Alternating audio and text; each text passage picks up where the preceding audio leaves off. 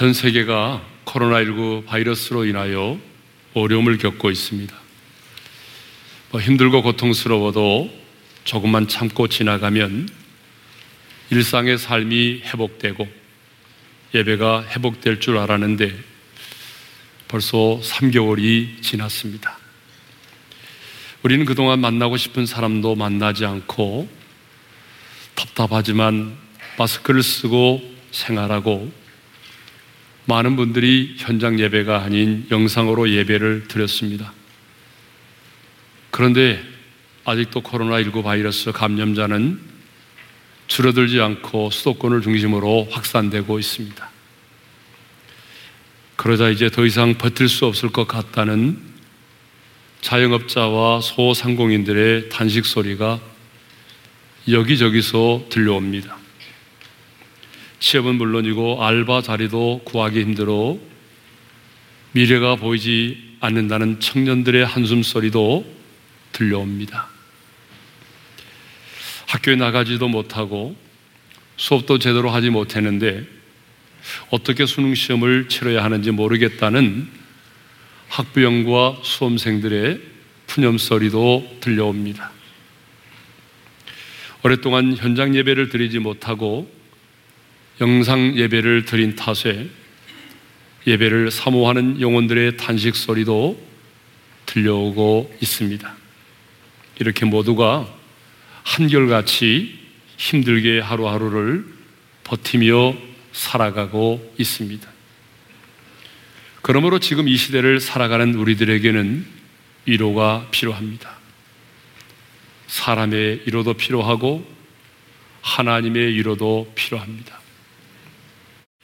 그렇지만 더 우리에게 필요한 것은 하나님의 위로입니다.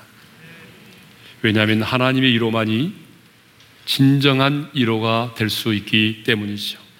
그래서 오늘은 내 백성을 위로하라고 하는 그런 말씀으로 함께 은혜를 나누고자 합니다.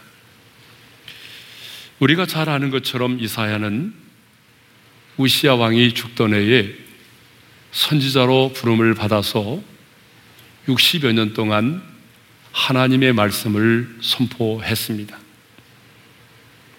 이사야 선지자는 하나님을 배반하고 우상숭배에 빠진 유다 왕국이 하나님의 심판을 받아 멸망할 것임과 또 많은 백성들이 포로로 끌려가게 될 것임을 예언하였습니다. 그런데 그 예언 그대로 주전 586년에 바벨론에 의해서 예루살렘이 함락되고 말았습니다.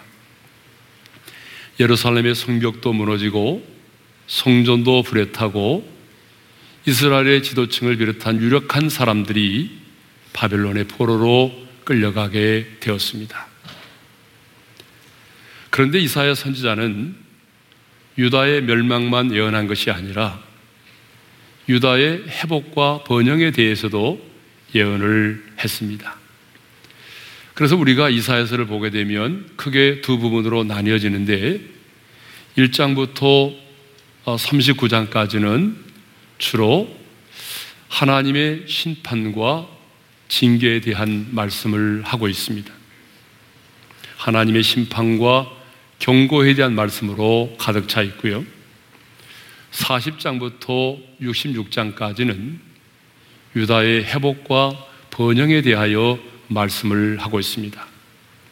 그러니까 오늘 우리가 읽은 본문 이사야 40장 1절과 2절의 말씀은 하나님께서 유다의 회복을 말씀하시면서 가장 먼저 주신 첫 번째 메시지입니다.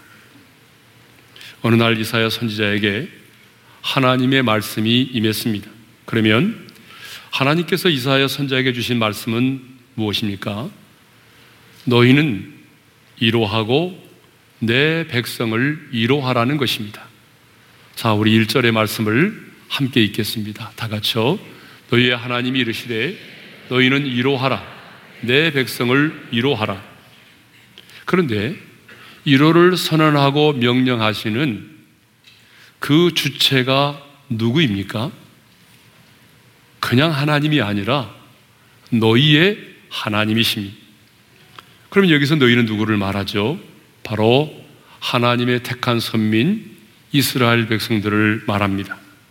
좀 구체적으로 말씀드리면 하나님의 징계로 바벨론의 포로로 끌려가 고통 중에 있는 유다 백성들을 말합니다.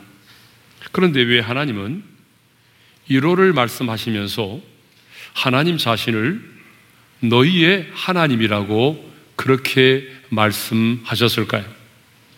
그것은 비록 너희가 범죄하여 바벨론의 포로로 끌려가 너희로서 고통스러운 나날을 보내고 있지만 그래도 너는 너는 나의 택한 성민이고 나는 여전히 너희의 하나님이시다라고 하는 그런 의미입니다.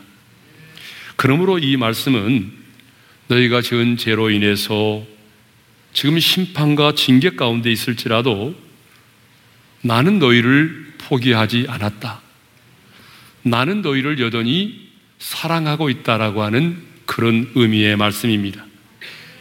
그런데 우리는 하나님으로부터 징계를 받으면 아니 그 징계의 기간이 길어지면 하나님이 나를 버리신 것으로 하나님이 나를 포기하신 것으로 하나님이 나를 사랑하지 않으신 것으로 생각을 합니다. 하나님은 유다의 백성들이 거듭된 경고에도 불구하고 회개하지 않고 우상을 숭배하며 범죄하였을 때에 철저하게 하나님 당신의 공의를 따라서 심판을 하셨습니다. 심지어는 자기의 이름을 두신 곳 하나님의 영광이 충만했던 성전까지도 불에 타게 하셨습니다. 그렇지만 하나님은 택한 선미를 버리지 않으셨습니다. 아니, 그들을 포기하지 않으셨습니다. 그래서 내 백성을 이로하라고 말씀하시면서 가장 먼저 자신을 너희의 하나님이라고 그렇게 말씀하고 있는 것입니다. 그러면 너희 하나님께서 누구를 이로하라고 말씀하십니까? 자, 1절의 말씀을 다시 한번 읽겠습니다. 다 같이요. 너희 하나님이 이르시되 너희는 이로하라. 내 백성을 이로하라. 자, 누구를 이로하라고 말씀합니까? 내 백성을 이로하라고 말씀합니다. 그러면 여기서 내 백성은 누구를 말할까요? 언약 관계에 있는 이스라엘 백성들을 말합니다. 좀 더 구체적으로 말하면 바벨론의 포로로 잡혀가 있는 이스라엘 백성들을 말합니다. 생각해 보십시오. 전쟁의 패배자로서 이방 땅에서 살아간다는 게 얼마나 고통스럽고 힘들고 괴로웠겠습니까? 여러분, 하루도 아닌 이 70년 동안 포로 생활을 한다는 것이 얼마나 힘들었겠습니까? 어쩌면 하루가 천년 같은 지옥 같은 삶이었을 것입니다. 이스라엘 백성들이 그 고레스의 칙령을 따라서 70년의 바벨론 포로 생활을 청산하고 예루살렘으로 돌아올 때 이런 노래를 불렀지 않습니까? 시편 126편 1절의 말씀을 함께 읽겠습니다. 다 같이요. 여호와께서 시온의 포로를 돌려보내실 때에 우리는 꿈꾸는 것 같았도다. 바벨론의 포로 생활이 얼마나 힘이 들었으면 바벨론의 포로 생활이 얼마나 슬프고 고통스러웠으면 해방되는 날에 우리가 꿈꾸는 것 같았도다라고 그런 노래를 불렀겠습니까? 그런데 하나님은 이렇게 힘들게 포로 생활을 하고 있는 이스라엘 백성들을 향하여 내 백성을 이로하라고 말씀을 하십니다. 하나님은 징계, 지금 징계를 받아서 포로 생활 가운데 있는 자들을 향해서 뭐라고 말씀하십니까? 내 백성이라고 말씀하십니다. 내 백성이라고 말씀하실 뿐만 아니라 더 나아가서 내 백성을 이로하라고 그렇게 말씀을 하십니다. 여기서 이로한다라고 하는 말이 굉장히 중요한데요. 여기 이로 한다는 동사는 다시 숨쉬게 한다라고 하는 뜻을 가지고 있습니다.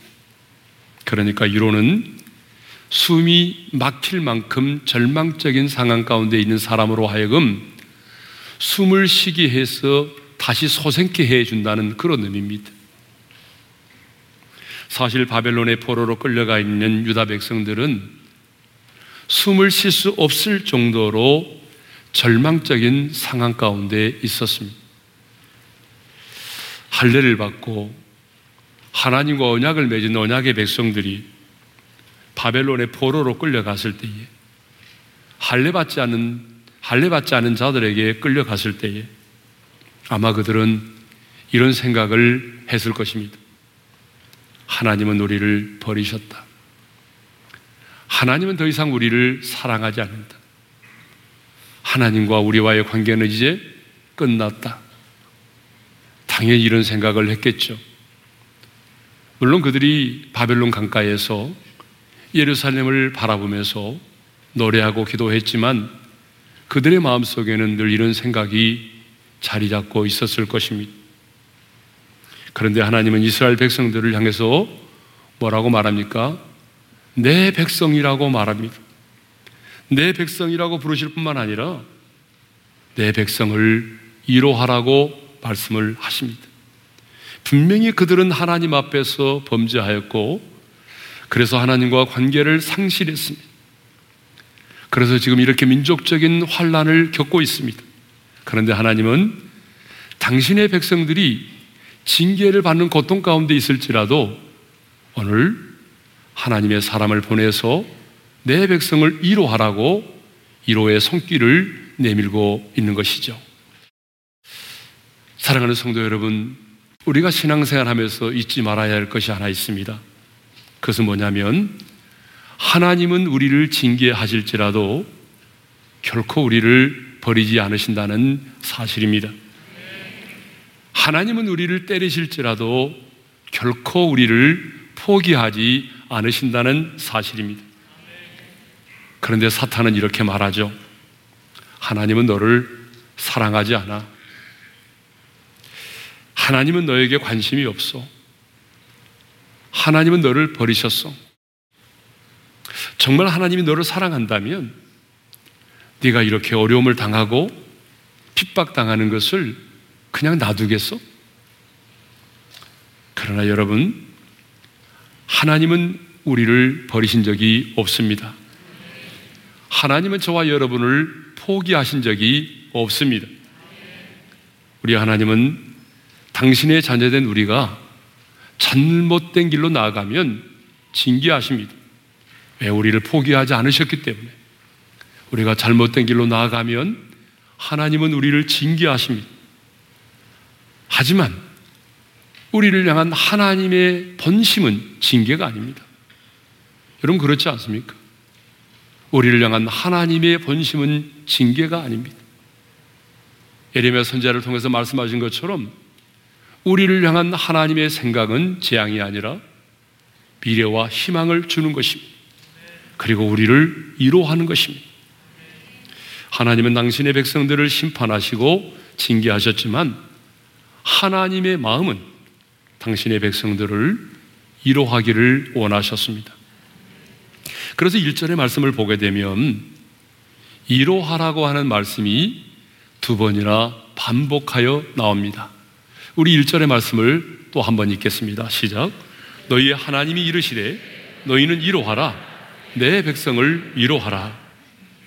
여러분, 얼마나 자기 백성을 이로하기를 원하셨으면 이렇게 이로하라, 이로하라고 하는 말씀을 두 번이나 반복하여 하셨겠습니까? 자, 이것을 보게 되면 우리 하나님은요, 위로의 하나님이심을 알 수가 있습니다. 우리 하나님은 어떤 하나님이시라고요? 위로의 하나님이심. 그래서 이사야 40장부터 보게 되면요. 이사야 40장부터는 유다 백성들에 대한 회복과 번영에 대한 말씀이라고 그랬죠. 그러니까 이사야 40장 이후로 보게 되면 이사야서에 이 위로라고 하는 단어가 15번이나 등장을 합니다. 자, 대표적으로 몇 구절을 찾아보겠습니다. 이사야 51장 12절의 말씀을 읽겠습니다. 시작. 너희를 이로하는 자는 나 곧 나이니라. 이사야 66장 13절의 말씀도 있겠습니다. 시작. 어머니가 자식을 이로한 같이 내가 너희를 이로할 것인즉 너희가 예루살렘에서 이로를 받으리니 우리 하나님이 이로의 하나님이세요. 그래서 자기 백성을 징계하셨지만 하나님 아버지 마음은 이로하는 것입니다. 예? 여러분 고린도후서 1장을 봐도요. 거기 고린도후서 1장에도 이로라는 단어가 무려 10번이나 등장을 합니다. 우리 대표적으로 고린도후서 1장 3절과 4절의 말씀을 읽겠습니다. 다 같이요. 찬송하리로다. 그는 우리 주 예수 그리스도의 하나님이시 자비의 아버지시요 모든 이로의 하나님이시며 우리의 모든 환란 중에서 우리를 이로와사 우리로 하여금 하나님께 받는 이로로서 모든 환란 중에 있는 자들을 능히 이로하게 하시는 이시로다. 아멘. 왜 하나님이 환란 중에 있는 우리를 이로하십니까? 그것은 하나님께 받은 위로로서 또 다른 환란 중에 있는 자들을 이로하도록 하시기 위함입니다. 그래서 빌리그리아 목사님은 이런 말씀을 했습니다. 하나님께서는 단지 우리를 이로하기 위해서 이로하시는 것이 아니라 우리로 하여금 이로자가 되도록 하기 위해서 우리를 이로하신다. 성경을 보면 하나님의 이로로 가득 차 있습니다. 성경 곳곳에 보세요. 하나님의 이로하심으로 가득 차 있습니다. 엘리야가 로뎀나무 그늘 아래에 기진맥진하여 누워 있을 때에 하나님은요 천사를 보내요 그를 이로하셨습니다. 이로를 받고 난 다음에 어떻겠습니까? 일어나 호렙산을 향하여 나아갔습니다. 야곱이 형을 피하여 도망을 칠 때도 하나님은 사닥다리의 그 환상을 통해서 야곱을 이로해 주셨습니다. 2000년 전 인간의 몸을 입고 이 땅에 찾아오신 우리 예수님도 이로자로서의 삶을 사셨습니다. 죽은 자를 살리시고 병든 자들을 고쳐주시고 귀신 들린 자들을 자유케 하심으로 그들에게 진정한 이로자가 되어 주셨습니다. 우리 주님은 이로자로서 이 땅에 오셨습니다. 그래서 말씀하십니다. 수고하고 무거운 짐진 자들아 다 내게로 오라 내가 너희를 쉬게 하리라. 우리 예수님만이 아니라 우리 안에 성전을 우리 안에 성전을 삼고 내주하여 계시는 성령님 역시 보혜사 성령님 역시 위로자로 오셨습니다. 우리가 그 성령님을 παράκλητος라고 하는데요. 그 뜻이 뭐냐 그러면 위로자라는 뜻입니다. 그러니까 성령님은 우리를 위로하기 위해서 우리의 위로자가 되어 주시기 위해서 우리 안에 지금 찾아오셨습니다. 그래서 성령님은 우리가 마음이 상할 때마다 우리의 상한 마음을 어루만지시면서 우리를 이로하십니다. 뿐만 아니라 우리가 기도하지 못할 때에 말할 수 없는 탄식으로 우리를 위하여 기도하심으로 우리를 이로하십니다. 그러므로 우리는 순간순간 이로자로 찾아오신 그 성령님의 이로하심을 받으면서 살아야 합니다. 그 성령님의 이로하심을 받으면서 영적 전쟁을 감당해야 합니다. 왜 우리 성도님들이 예배 시간에 그리고 기도하는 시간에 찬양하는 시간에 하임없이 눈물을 흘립니까? 내 마음이 속상해서가 아니라 여러분 성령님의 이로하심 때문입니다. 그 성령님의 이로하심 때문에 우리가 예배를 드리면서 뜨거운 눈물을 흘리는 것이죠. 이렇게 우리 하나님은 이로의 하나님이십니다. 옆 사람과 인사하겠습니다. 하나님은 이로의 하나님이십니다. 오늘도 우리 하나님은 우리를 이로하기를 원하십니다. 사탄은 끊임없이 우리를 정죄하고 사탄은 끊임없이 우리를 참소하고 우리를 대적하고 정죄하지만 하나님은 끊을 수 없는 그 사랑, 끝없는 그 사랑으로 우리를 이로하십니다. 오늘 또 우리 하나님은 기도의 응답을 통해서 우리를 이로하시기도 하시고 하나님의 말씀을 통해서 우리를 이로하십니다. 하나님은 위로의 하나님이십니다. 그렇기 때문에 이제 우리는 위로하는 자로 살아야 되는데 내 백성을 위로하라고 말씀하신 하나님의 위로는 무엇일까요? 2절 하반절의 말씀을 읽겠습니다. 다 같이 읽겠습니다. 시작. 그 노역의 때가 끝났고 그 지약이 사함을 받았느니라. 그의 모든 죄로 말미암아 여호와의 손에서 벌을 배나 받았느니라 할지니라. 자, 여러분 이 말씀이 굉장히 중요한데요. 하나님께서는 어떻게 하나님의 징계 가운데 있는 포로 생활 가운데 있는 자기 백성을 이로하셨느냐는 것입니다. 하나님이 어떻게 자기 백성을 이로하셨습니까? 여러분 이 말씀을 보게 되면 하나님 크게 세 가지로 이로하십니다. 첫째는 노역의 때가 끝났다라고 하는 것입니다. 70년 동안 그들이 바벨론에서 지금 노예로서의 삶을 살고 있는데 이제는 그 노역의 때가 끝이 났다는 것입니다. 두 번째입니다. 두 번째는요, 제 제약이 사함을 받았다는 것입니다. 그 제약이 사함을 받았다는 것이에요. 세 번째로는요, 그 죄의 값을 다 치루었다는 것입니다. 여호와의 손에서 벌을 배나 받았다는 말은 그들의 죄값이 완전하게 치루어졌음을 말합니다. 그들은 바벨론에서 70년 동안의 노역 생활을 통하여 죄의 값을 치루었습니다. 그러므로 이제 너희들은 그 모든 죄로부터 자유함을 얻었다. 이것이 하나님께서 그들에게 말씀하신 위로의 내용이었습니다. 이스라엘 백성들이요, 바벨론에서 70년 노예 생활을 통해서 그 70년의 노역 생활을 통해서 그들의 노역의 때가 끝났고 그리고 죄값이 지불되어졌습니다. 그래서 성경은 말씀합니다. 하나님 이사의 선자를 통해서 그들이 죄 사함을 받았다라고 말하지 않습니다. 노역의 때가 끝났다. 죄 사함을 받았다. 죄값을 치루었다. 이렇게 말씀하지 않았습니까? 그러면 그 사건은 오늘 우리에게 어떤 의미일까요? 이스라엘 백성들이 죄를 지었고 그 죄로 인해서 바벨론에서 어때요? 70년의 노역 생활을 했고 그리고 마침내 그 죄의 사함을 받았고 그 죄값을 완벽하게 치루어졌다고 말씀하셨는데 오늘 그 사건이 우리에게는 어떤 의미일까요? 그것은 저와 여러분이 예수를 믿음으로 말미암아 모든 죄를 사함 받는 것입니다. 그 죄로부터 자유함을 얻는 것입니다. 36년 동안 일본의 압제 가운데 살던 우리 민족이 1945년 8월 15일 일본의 압제로부터 해방이 되었습니다. 그때 우리 민족은 목이 터져라고 태극기를 흔들며 대한독립 만세를 외쳤습니다. 일본의 압제로부터 해방되는 그날이 우리 민족에게 가장 큰 기쁨과 이로의 날이 되었듯이 예수를 믿음으로 제사함을 받고 그 죄로부터 해방된 그날이 우리에게는 가장 큰 기쁨과 이로의 날이 된다는 사실입니다. 그렇습니다.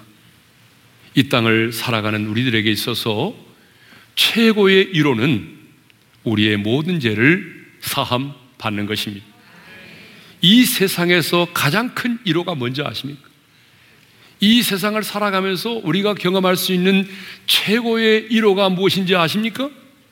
그것은 내가 예수를 믿고 예수를 믿음으로 말미암아 모든 죄를 사함 받는 것입니다. 그 죄로부터 자유함을 얻는 것입니다.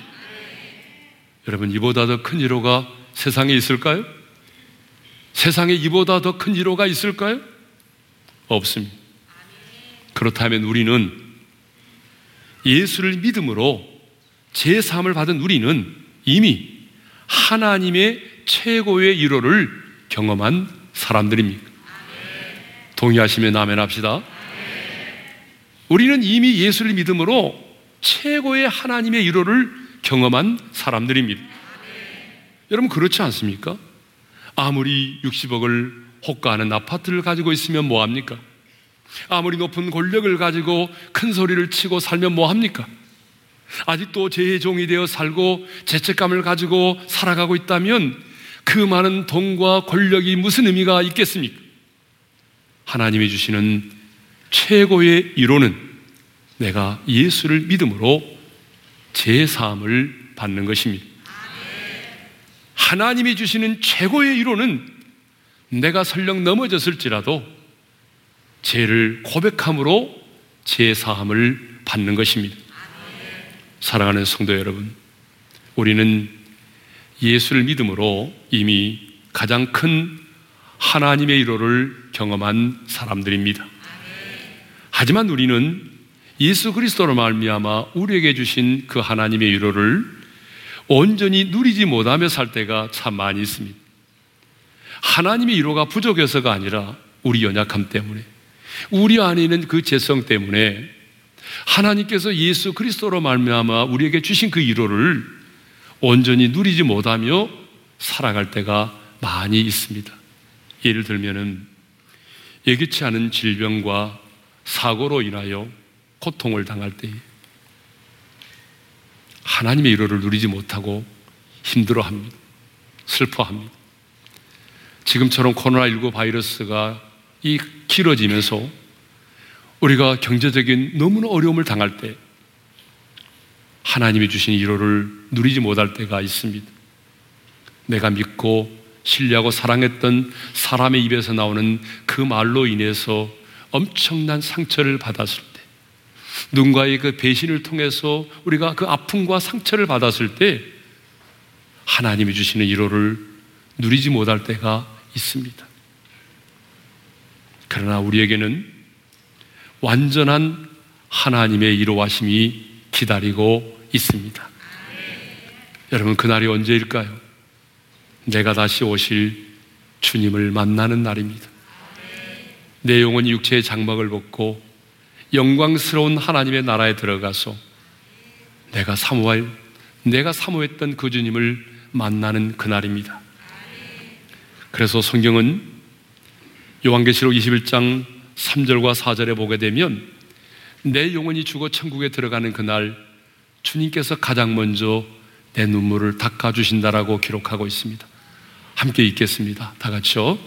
하나님은 친히 그들과 함께 계셔서 모든 눈물을 그 눈에서 닦아 주시니 신랑 되신 주님께서 우리가 그토록 사모하는 주님께서 가장 먼저 해주시는 일은 우리의 모든 눈물을 닦아 주신다는 것입니다.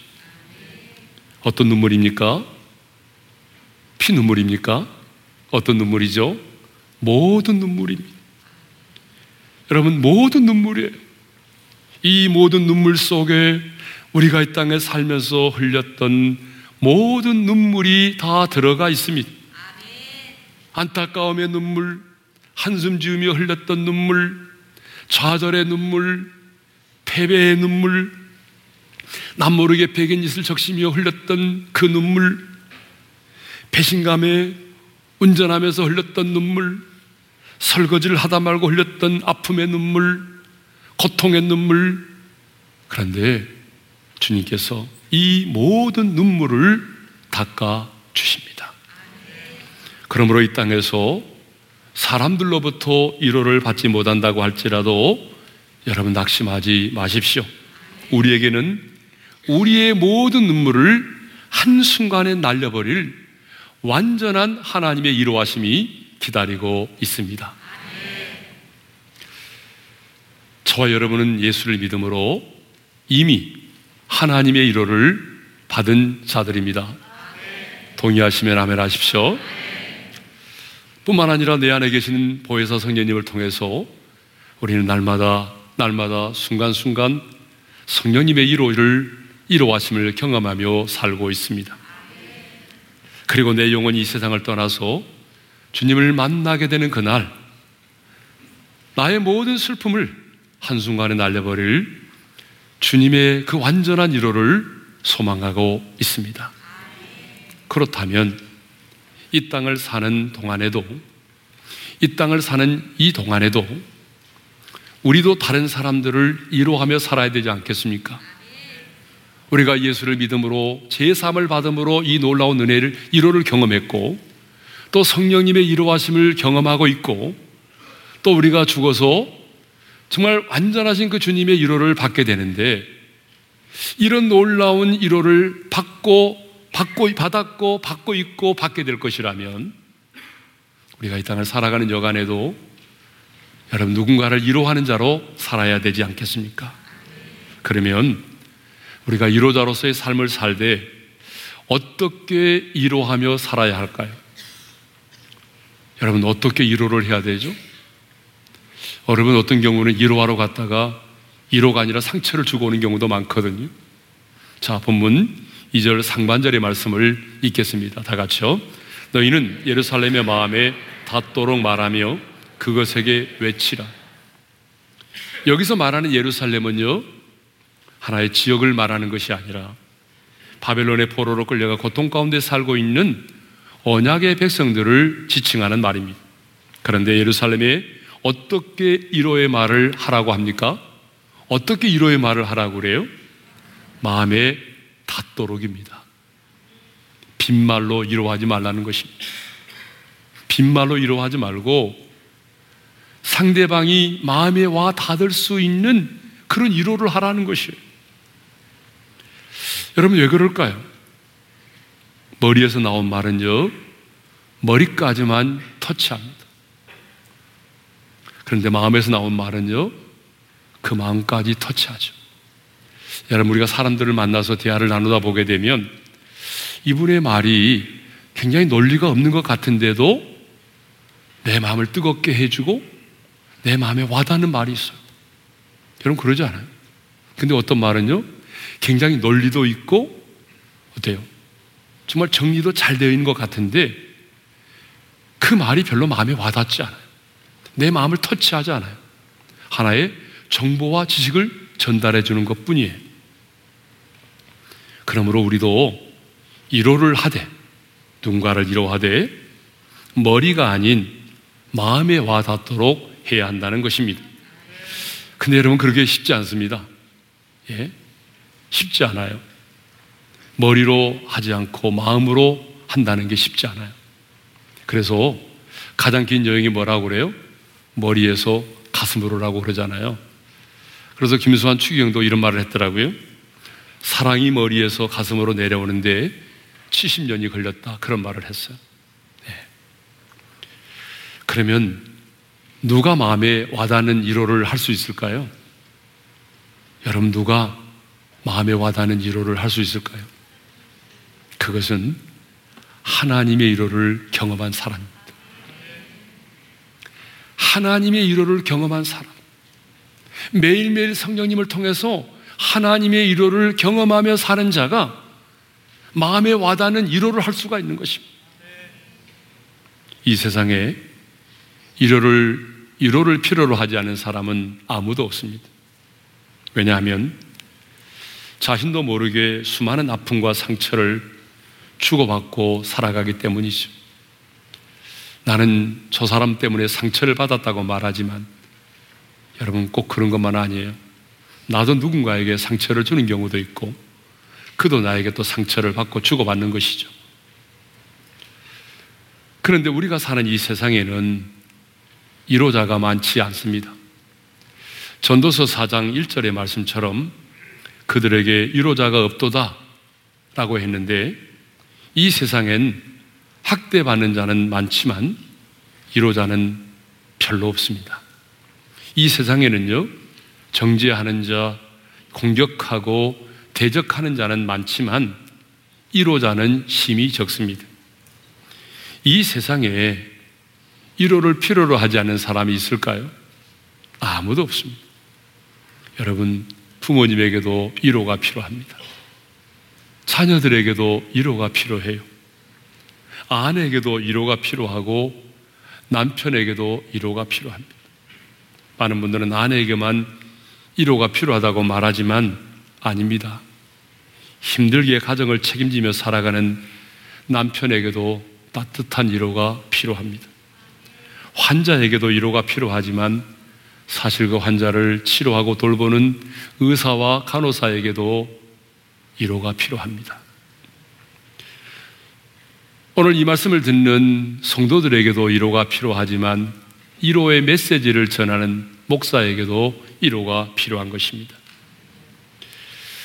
목사에게는 뜨거운 눈물을 흘리며 거룩한 두 손을 들고 하나님을 찬양하는 모습이 성도의 모습이 위로가 될 때가 있고요. 설교 시간에 집중하고 아멘이라는 말 한마디에도 목사는 힘이 되고 위로가 될 때가 있습니다. 여러분, 위로는 거창한 것이 아닙니다. 때로는 함께 있어 주는 것만으로도 위로가 될 때가 있, 있습니다. 때로는 귀를 기울여 들어주는 것만으로도 위로가 될 때가 있습니다. 함께 눈물을 흘려주는 것만으로도 위로가 될 수 있습니다. 아니, 그분의 손을 붙잡고 그분의 기도의 제목을 가지고 함께 기도해 주는 것만으로도 위로가 될 때가 참 많이 있습니다. 저는 우리 오륜의 모든 지체들이 하나님의 위로를 경험한 자들로서 또 다른 사람을 위로하는 자로서의 삶을 살아갈 수 있기를 소망합니다. 모든 것을 죽게 하듯 하는 삶의 한 부분이 뭔지 아십니까? 그것은 바로 내가 위로자로서의 삶을 사는 것입니다. 오늘 우리 성도님들 중에 숨이 막힐 듯한 그런 절망적인 상황 가운데 있는 분이 계십니까? 주님은 오늘 당신을 위로하기를 원하십니다. 아니, 하나님의 징계를 받아 고난 중에 있는 분이 계십니까? 그 고난 중에 있는 당신을 하나님은 위로하기를 원하십니다. 오늘 우리 중에 인간관계의 갈등 때문에 너무너무 힘들어하는 분이 계십니까? 믿지 않는 가정에서 영적 전쟁을 치열하게 치르고 있는 분이 계십니까? 질병의 고통, 경제적인 그 어려움 때문에 숨을 쉴 수 없을 정도의 고통 가운데 있는 분이 계십니까? 자녀의 문제로 인하여 눈물샘이 마를 만큼 눈물을 흘리고 있는 분이 계십니까? 오늘 1호의 하나님이 여러분을 위로하기를 원하십니다. 주님의 위로를 경험하면 주님의 위로하심을 경험하면 우리도 엘리야처럼 다시 일어나 걸을 수 있습니다. 야곱처럼 다시 일어나 걸을 수 있습니다. 오늘 1호의 하나님께서 우리 한 사람 한 사람을 위로하심으로 그 하나님의 위로를 경험한 하나님의 사람으로서 내 주변에 누군가의 연약한 지체들을 숨이 막힐 것만 같은 절망적인 고통 가운데 있는 그 사람을 위로하며 사시기를 주님의 이름으로 축원합니다. 오늘 주신 말씀을 마음에 새기면서 힘들고 지쳐 낭망하고 넘어져 일어날 힘 전혀 없을 때에 조용히 다가와 손잡아 주시며 내게 말씀하시니 너는 내 아들이라 오늘날 내가 너를 낳았도다. 찬양하겠습니다. 힘들고 지쳐 낭망하고 넘어져 일어날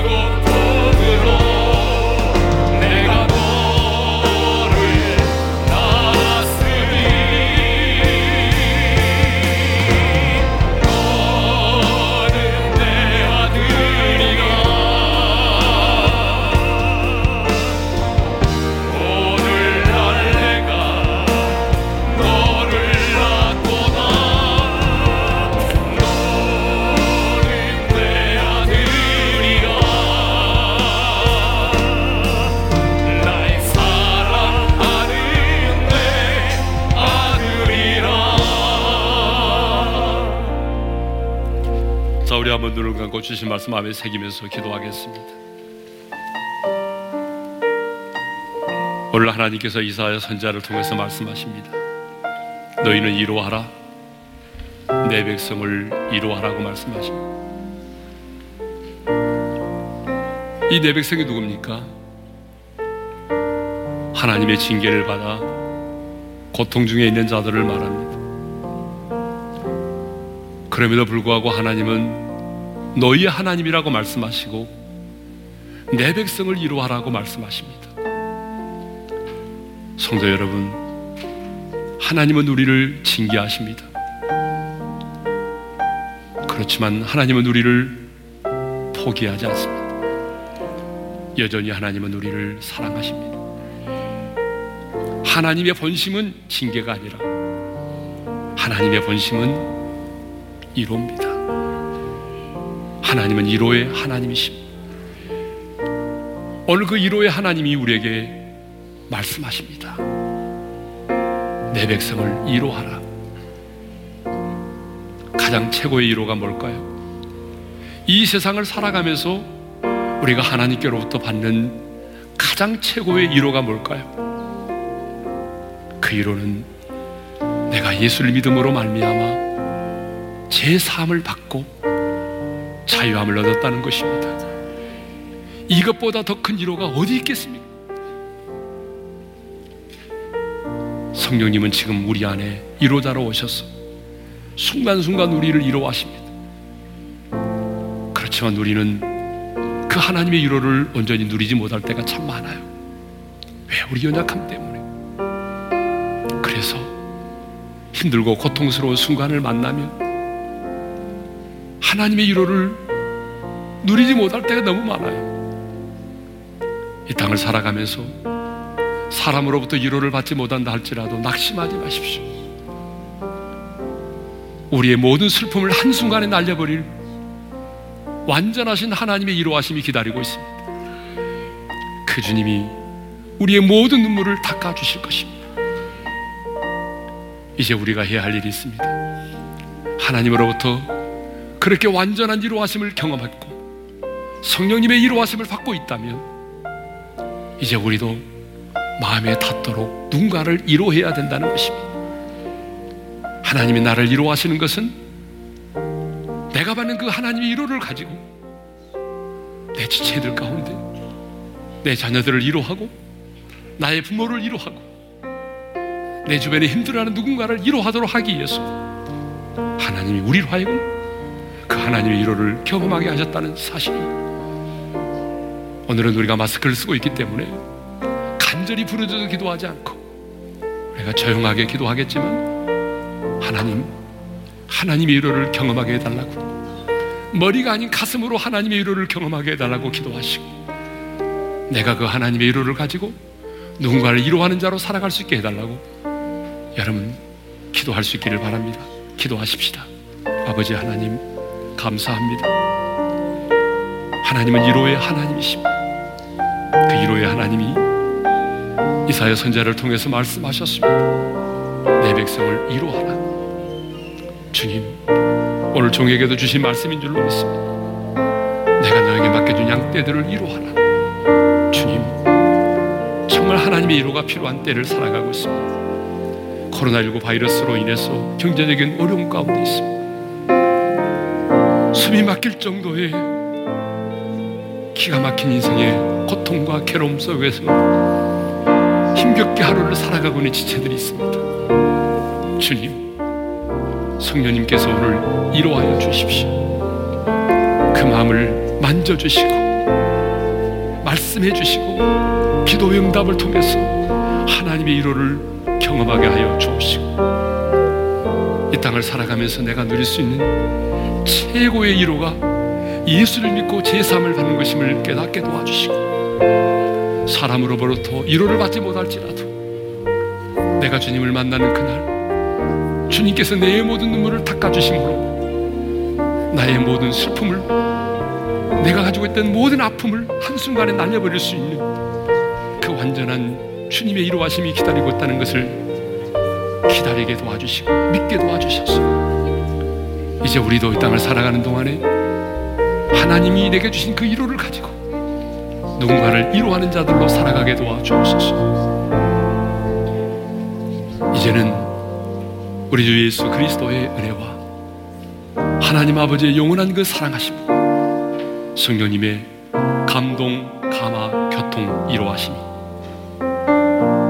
하나님의 위로를 깊이 경험한 자로서 그 하나님의 위로를 가지고 누군가를 위로하는 자로 살아가기를 소망하는 모든 성도들 위해 이제로부터 영원토록 함께 하시기를 축원하옵나이다. 아멘.